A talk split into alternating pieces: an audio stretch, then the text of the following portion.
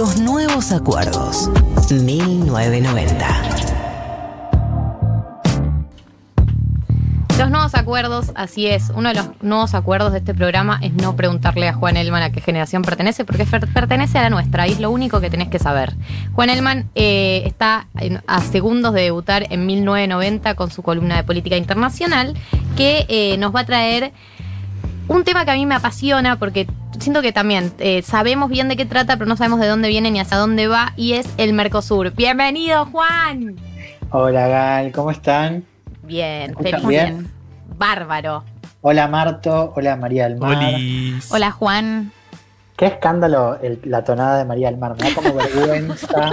no, no. una columna después ya es, inédito. Vergüenza cuando digas cuántos años tienes, querido. no, María. No, dijimos que no íbamos a hablar de perdón, eso. Perdón, se me salió. Se me salió. Perdón. perdón. Juan es, forma parte de la generación de este programa. Fin. No hay ninguna diferencia. No hay que saber más. No hay que saber más. Contanos, Juan, ¿qué, o sea, ¿qué tenemos que saber sobre, el Mercosur? ¿Estamos a punto de hacer algo copado? ¿Estamos a punto de algo? Empecemos con qué es el Mercosur, o sea, ¿por qué le decimos Mercosur? ¿No? Es el Mercado Común del Sur, de ahí las siglas. Nace en 1991 con el Tratado de Asunción, o sea, podría tener un asiento en la mesa tranquilamente. Tengo peor chistes. Está bien. Hay cuatro Estados miembros, está Argentina, está Brasil, está Uruguay y Paraguay. Estos son los cuatro estados que están desde el comienzo. En un momento se sumó Venezuela, después se suspendió por eh, la, cláusula, la cláusula democrática. Bolivia está en proceso de adhesión, pero para entender siguen siendo cuatro los estados del eh, Mercosur. Hoy me gustaría pensarlo de tres maneras y, un poco lo vamos a recorrer ahora en las etapas. Primero como una organización regional con reglas e instituciones, después como una unión aduanera imperfecta. Ahora en un ratito vamos a explicar Gracias, eh, qué, significa, qué significa esto. Yo tampoco lo entendía hace una semana. Y en tercer lugar, y quizás esta idea es la, más interesante, como un proceso de integración regional, ¿no? que tiene una arista política comercial y una arista política. A ver, decíamos, el Mercosur nace oficialmente en el 91 con este tratado de Asunción, pero el inicio, digamos, el punto de partida la condición de posibilidad para el Mercosur nace a mediados de los 80, en el 85 concretamente, con la declaración de Fox de Iguazú, ¿no? Y es un, proceso que está marcado en una primera instancia por Argentina y Brasil únicamente.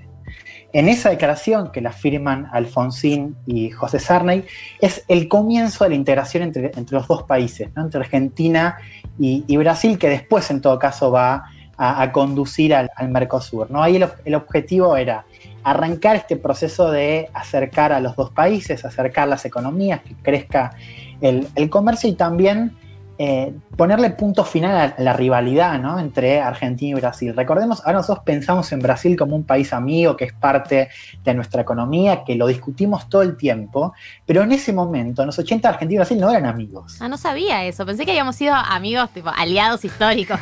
El nivel de conocimiento de la historia que manejo, ¿no? Claro, pero incluso era una rivalidad que no era únicamente económica, era también militar. Ah. Pensemos una cosa, en, esa segunda mitad del siglo XX, la principal hipótesis de conflicto para las Fuerzas Armadas de uno y otro país era una, invasión del, vecino. Digamos, o sea, ambos países, ambas Fuerzas Armadas operaban con la posibilidad de que podría haber una invasión. Claro, en cualquier momento nos invade Brasil, era. Claro, digo, vos como Fuerza Armada te, no es que eh, decís, bueno, nos va a invadir, pero te preparás por esa posibilidad, es una posibilidad que está latente. Hoy sería impensable, pero en ese momento estaba esa, esa posibilidad y se firma, digamos, arranca ese proceso en el 85 y a partir de ahí se van dando un montón de, de declaraciones, de tratados que acercan a ambos países. ¿no? Señalo la cuestión de comercio, de empezar a integrar ambas economías y también empezar a reducir las sospechas militares. Digo, pensemos también en la cuestión nuclear. ¿No? Una de las cuestiones que forman parte de, esa, de ese inicio es eh, un tratado para supervisar la, cuestión nuclear de uno y otro país, digo, acercar esta, esta confianza. Pensemos también que es un proceso que acerca incluso a las élites políticas y económicas de uno y otro país, que no se conocían.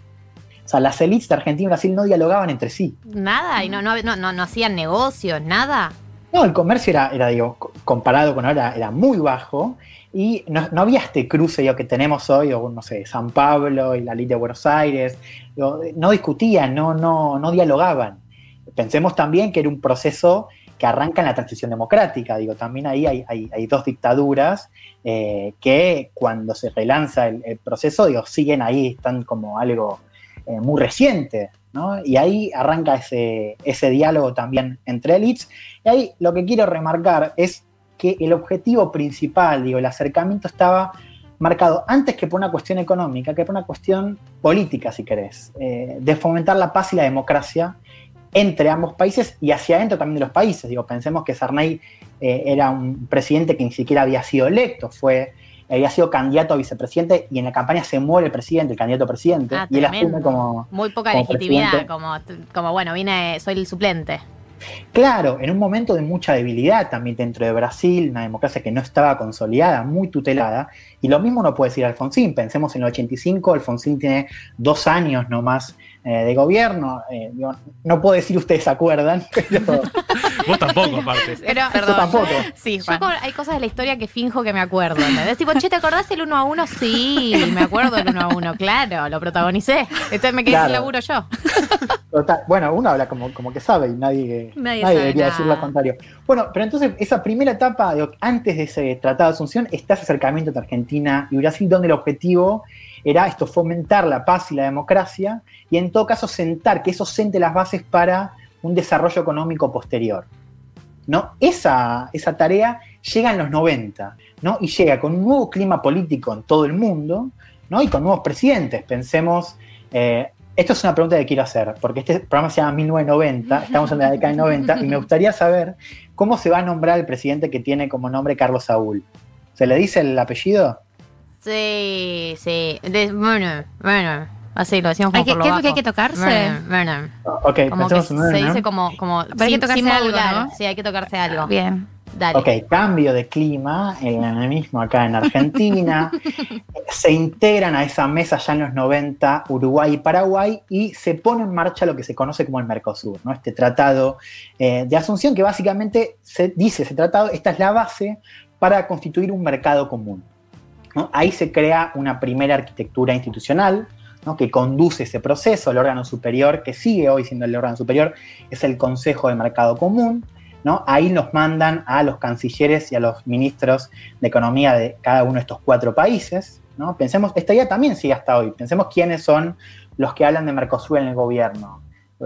Ahora estamos hablando de pandemia, pero incluso el, gobierno anterior, digo, eran los cancilleres, los ministros de Economía. Eso está desde el inicio y estuvo pensado desde el inicio. Que sea una arquitectura más bien liviana, ¿no? Donde se discuta eh, la cuestión económica para integrar a estos eh, cuatro países en un tiempo muy acelerado. Claro, pero, perdón, pero entonces es un espacio para integrar países, pero que quienes lo integran son los cancilleres de, los, de, los países que lo integran y ponele sus ministros y su, su, área económica, pero no es que todo el gobierno esté involucrado en el Mercosur. Exactamente, claro, o sea, eh, son los que conducen el proceso, diría. los, cuatro países son miembros, digo, pero los que representan a cada uno de esos países y los que conducen ese proceso son los ministros de eh, Relaciones Exteriores y los ministros de Economía. ¿no? Y la lógica, esto me parece importante remarcarlo, es una lógica intergubernamental. O sea, ¿qué significa eso? Todos tienen poder de veto, ¿no? Y ahí lo que depende es la negociación, la diplomacia. No se cede soberanía, no es que hay un órgano superior que en todo caso conduce ese proceso. Las decisiones ahí, desde el inicio, se van tomando eh, por cada uno de los representantes de, los países. ¿no? Hay rosca, hay diplomacia. Me encanta la rosca, la rosca, la rosca internacional me vuelve loca. Bueno, y de ahí, y esto, insisto, sigue, sigue hasta hoy, uno esto lo, sigue viendo hoy. Después vamos a, ver de qué manera evoluciona.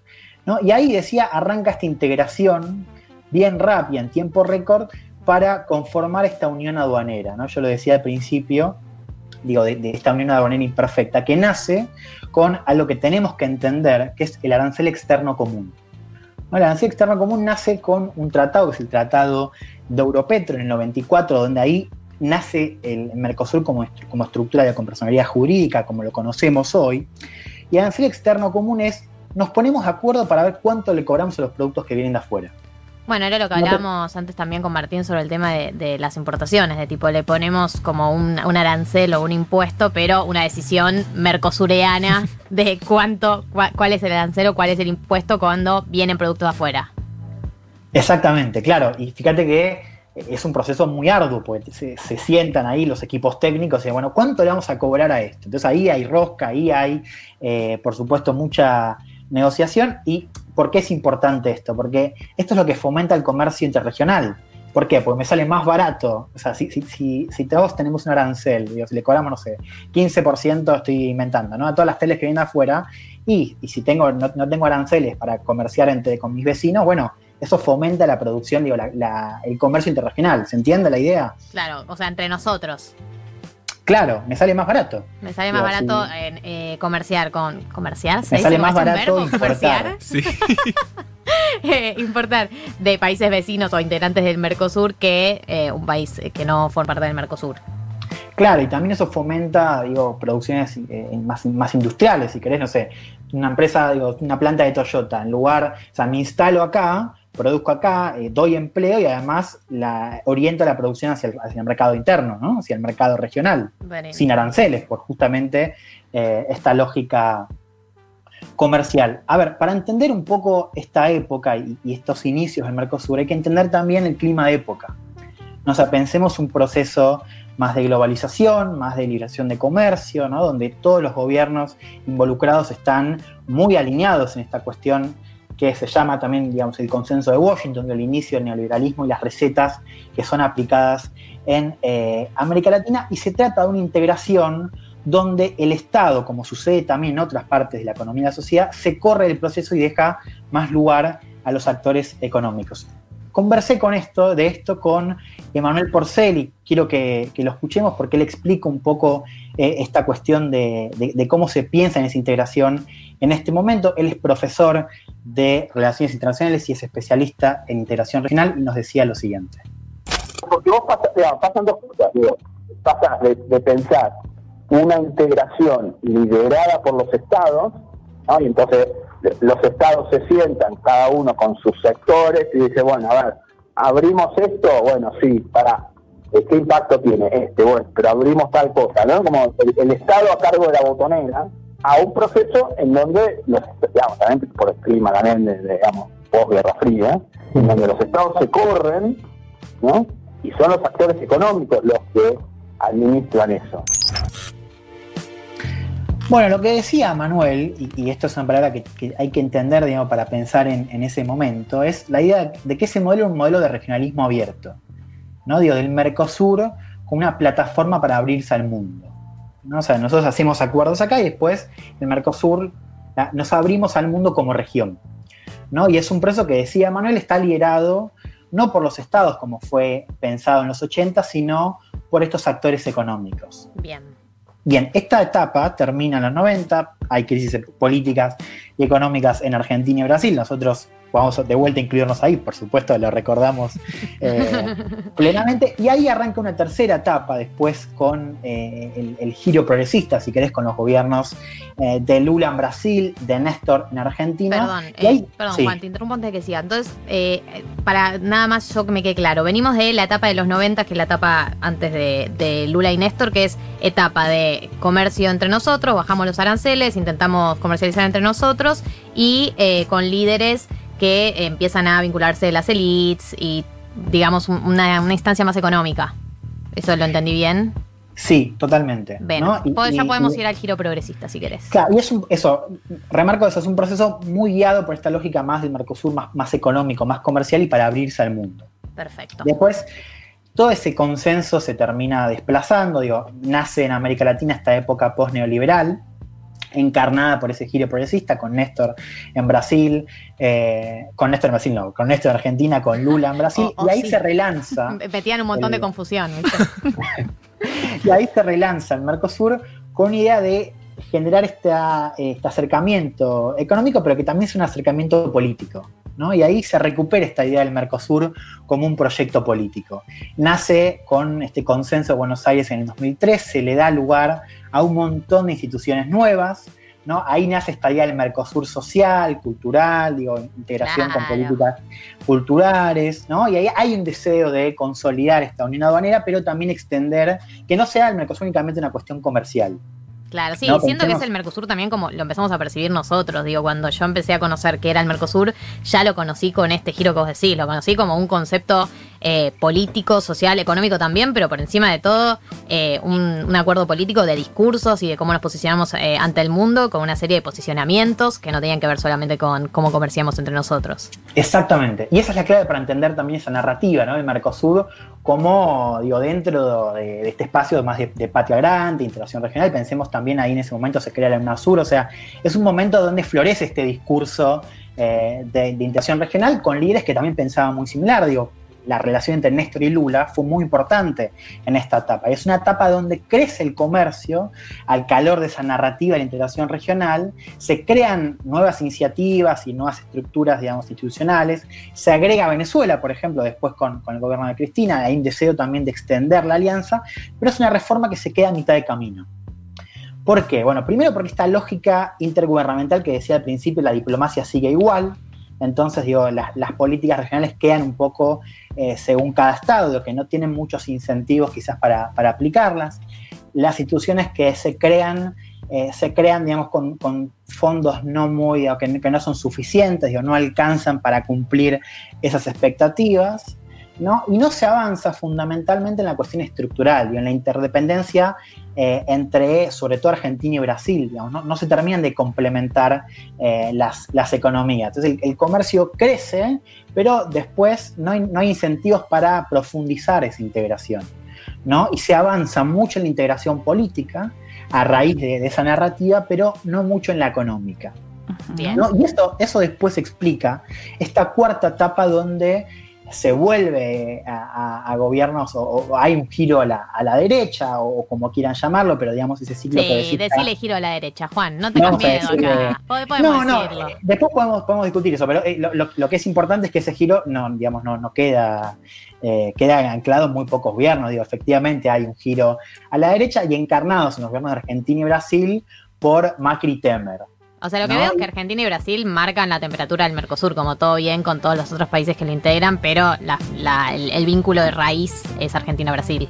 Exactamente, digo, pensemos en ese origen, pero también lo, el volumen de ambas economías. Claro. ¿no? Digo, que explican la gran mayoría de ese comercio eh, intrarregional. Y ahí vuelve esta idea, se recupera esta idea que yo les decía de regionalismo abierto, ¿viste? Esto de Mercosur como plataforma para abrirse al mundo, sí. ¿no? Que está en las notas. Vuelve esa idea, digo, se recupera esa idea con un problemita, que es que el mundo ya no era lo que era en los 90. El mundo, eh, ya ese discurso no, no, no, no tenía eh, muchas orillas. ¿No? Y ahí se ensaya este acercamiento a bloques como la Unión Europea, a bloques comerciales como la Alianza del Pacífico, ¿no? que es dentro de la región, pensemos en Chile, México, Colombia y Perú, y termina con un resultado eh, que podríamos analizarlo después en otra columna, que es este acuerdo con, entre Mercosur y Unión Europea, ¿no? que es un acuerdo sí, que, todavía, que todavía no está ratificado y que no se va a ratificar, al menos por ahora. Después, en todo caso, podemos pensar por qué. Pero lo, lo que me interesa señalar es que se vuelve esa idea de los 90, pero esos, esas limitaciones que estaban al final de, ese, de, esa, de, esa, tercera etapa progresista siguen estando y se profundizan. ¿no? Y en Argentina sí sigue esa senda de dos economías que se van alejando y donde esas condiciones para que haya mayor integración regional eh, no, no, se fomentan, digo, se queda a, a mitad de camino. Bien, con esto terminamos ese recorrido. Yo quiero decir tres cosas para entender un poco en qué momento estamos hoy. Tres cosas para entender dónde estamos hoy por Juan Elman. Eh, si hasta ahora escuchaste la columna, no escuchaste la columna, la, la fafafa actual es esta. Bueno, primero pensemos en la relación entre Argentina y Brasil hoy. Digo, hoy estamos en los niveles similares a cuando arrancó el proceso. Digo, esa idea de eh, poca, poca amistad, poco diálogo entre élites políticas, bueno, eso con Bolsonaro está muy fuerte. Claro.